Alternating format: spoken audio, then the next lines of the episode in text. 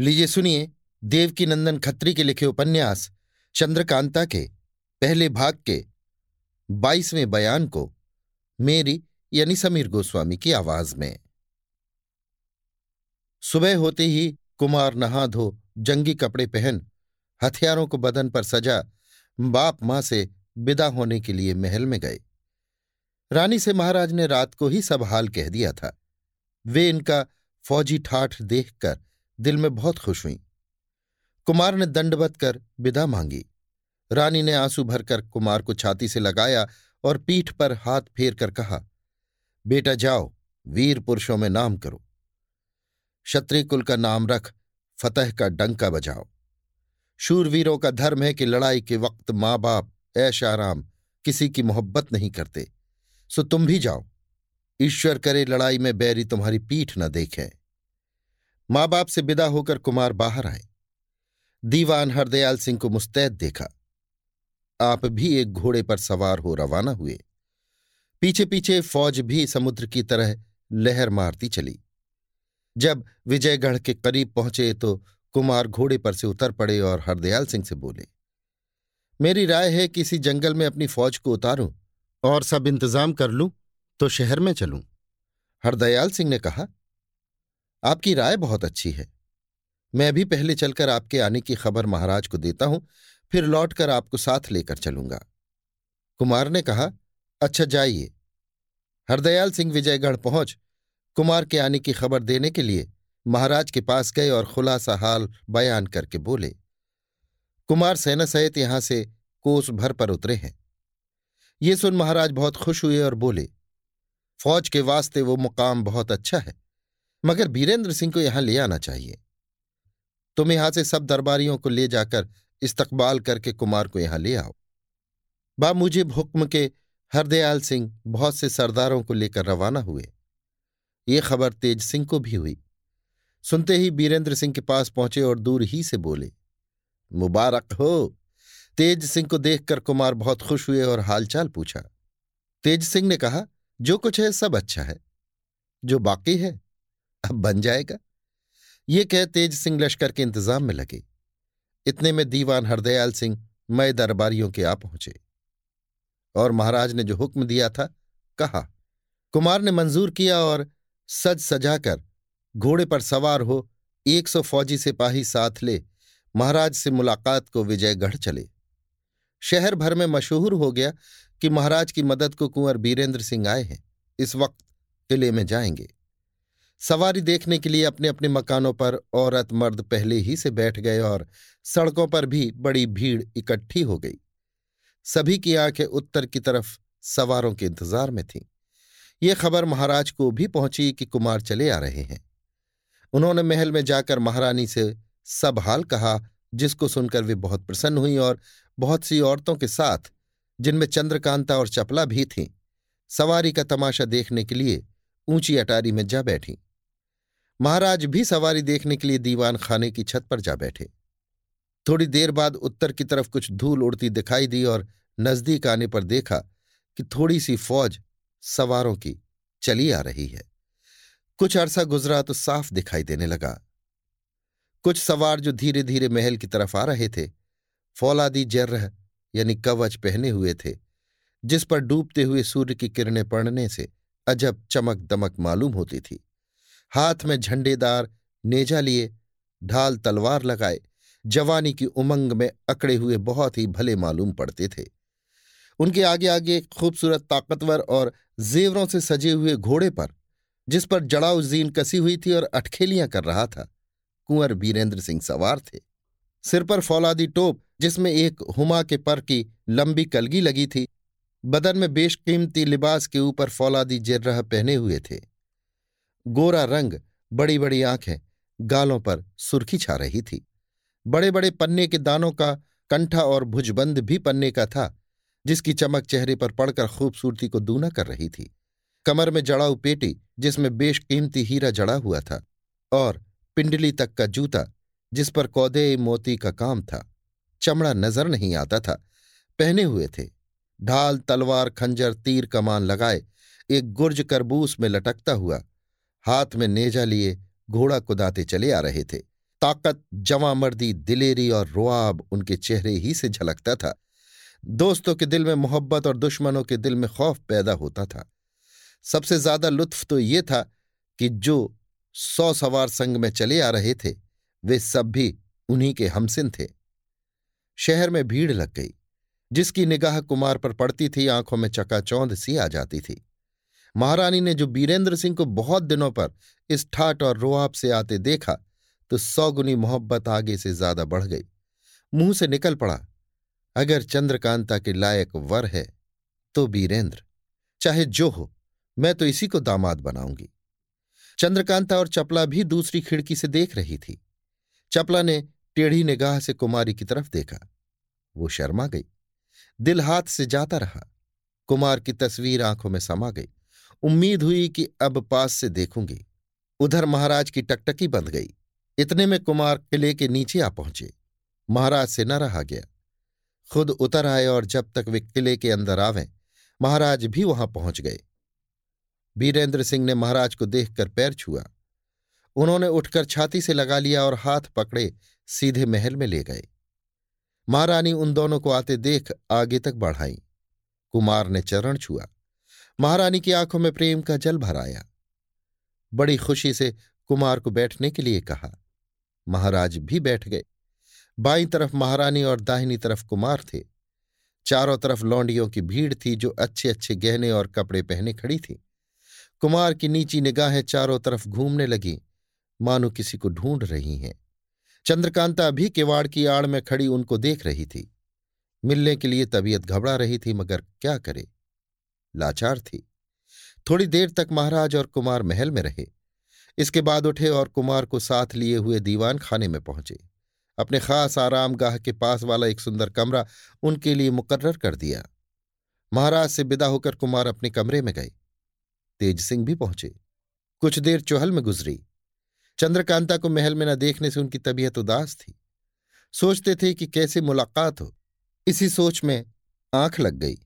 सुबह जब महाराज दरबार में गए, बीरेंद्र सिंह स्नान पूजा से छुट्टी पा। दरबारी पोशाक पहने, कलगी सरपेच समेत सर पर रख, तेज सिंह को साथ ले दरबार में गए। महाराज ने अपने सिंहासन के बगल में एक जड़ाऊ कुर्सी पर कुमार को बैठाया। हरदयाल सिंह ने महाराज की चिट्ठी का जवाब पेश किया, जो राजा सुरेंद्र सिंह ने लिखा था। उसको पढ़कर महाराज बहुत खुश हुए। थोड़ी देर बाद दीवान साहब को हुक्म दिया कि कुमार की फौज में हमारी तरफ़ से बाज़ार लगाया जाए और गले वगैरह का पूरा इंतज़ाम किया जाए। किसी को किसी तरह की तकलीफ़ ना हो। कुमार ने अर्ज़ किया, महाराज, सामान सब साथ आया है। महाराज ने कहा, क्या तुमने इस राज्य को दूसरे का समझा है? सामान आया है तो क्या हुआ? वो भी जब ज़रूरत होगी तो काम आवेगा। अब हम कुल फौज का इंतज़ाम तुम्हारे सुपुर्द करते हैं। जैसा मुनासिब समझो, बंदोबस्त और इंतज़ाम करो।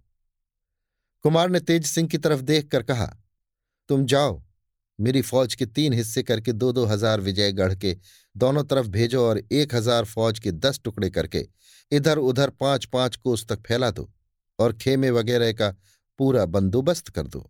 जासूसों को चारों तरफ़ रवाना करो।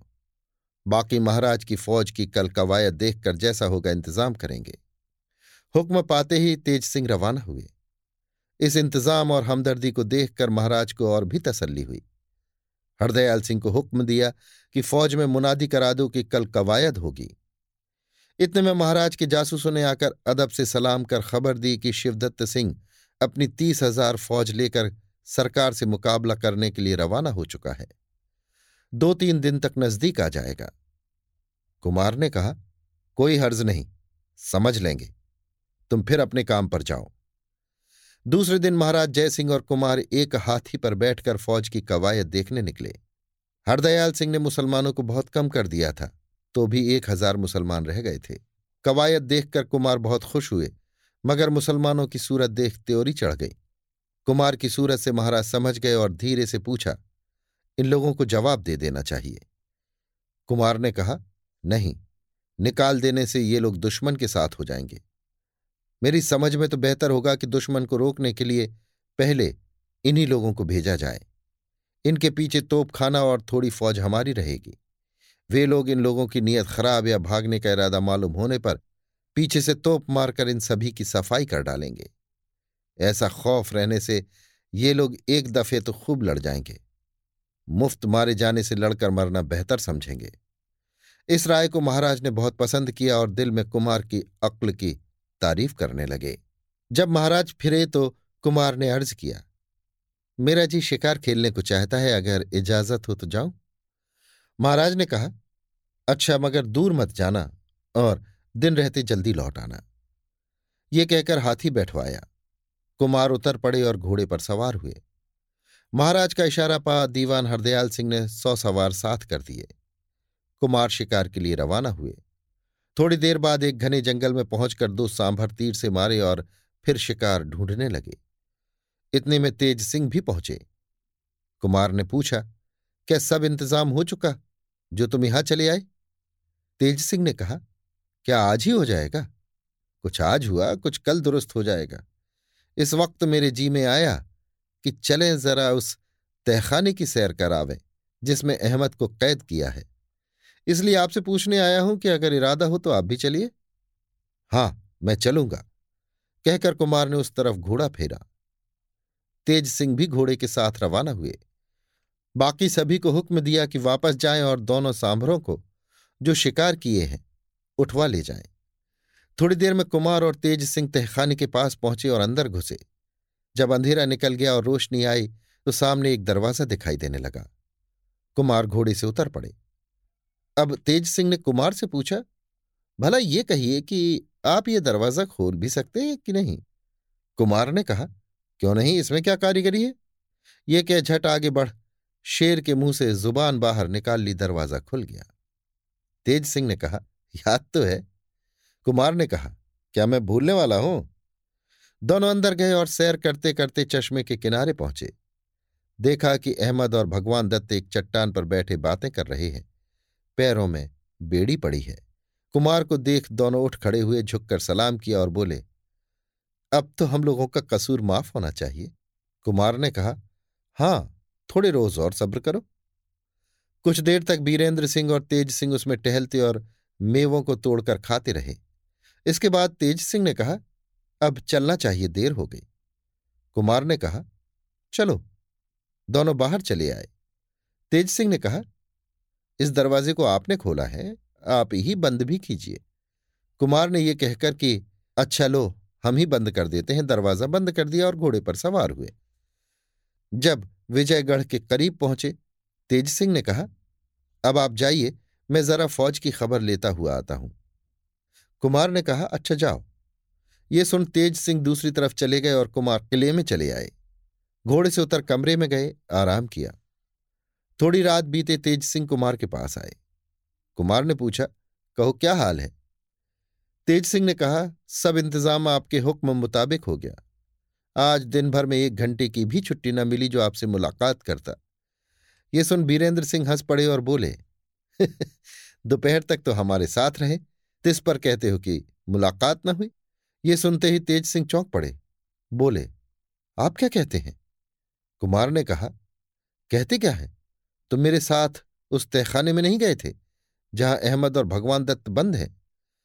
अब तो तेज सिंह के चेहरे का रंग उड़ गया और कुमार का मुँह देखने लगे। तेज सिंह की यह हालत देखकर कुमार को भी ताज्जुब हुआ। तेज सिंह ने कहा, भला ये तो बताइए कि मैं आपसे कहाँ मिला था, कहाँ तक साथ गया और कब वापस आया? कुमार ने सब कुछ कह दिया। तेज सिंह बोले, बस, आपने चौका फेरा। अहमद और भगवान दत्त के निकल जाने का तो इतना गम नहीं है, मगर दरवाजे का हाल दूसरे को मालूम हो गया, इसका बड़ा अफसोस है। कुमार ने कहा, तुम क्या कहते हो? कुछ समझ में नहीं आता? तेज सिंह ने कहा, ऐसा ही समझते तो धोखा क्यों खाते? तब न समझे तो अब समझिए कि शिवदत्त के अय्यारों ने आपको धोखा दिया और तहखाने का रास्ता देख लिया। ज़रूर ये काम बद्रीनाथ का है, दूसरे का नहीं।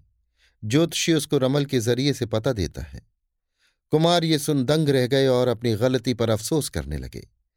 तेज सिंह ने कहा, अब तो जो होना था, हो गया। उसका अफसोस काहे का? मैं इस वक्त जाता हूँ, कैदी तो निकल गए होंगे, मगर मैं जाकर ताले का बंदोबस्त करूँगा। कुमार ने पूछा, ताले का बंदोबस्त क्या करोगे? तेज सिंह ने कहा उस फाटक में और भी ताले हैं जो इससे ज़्यादा मज़बूत हैं। मगर लगाने और बंद करने में बड़ी देर लगती है।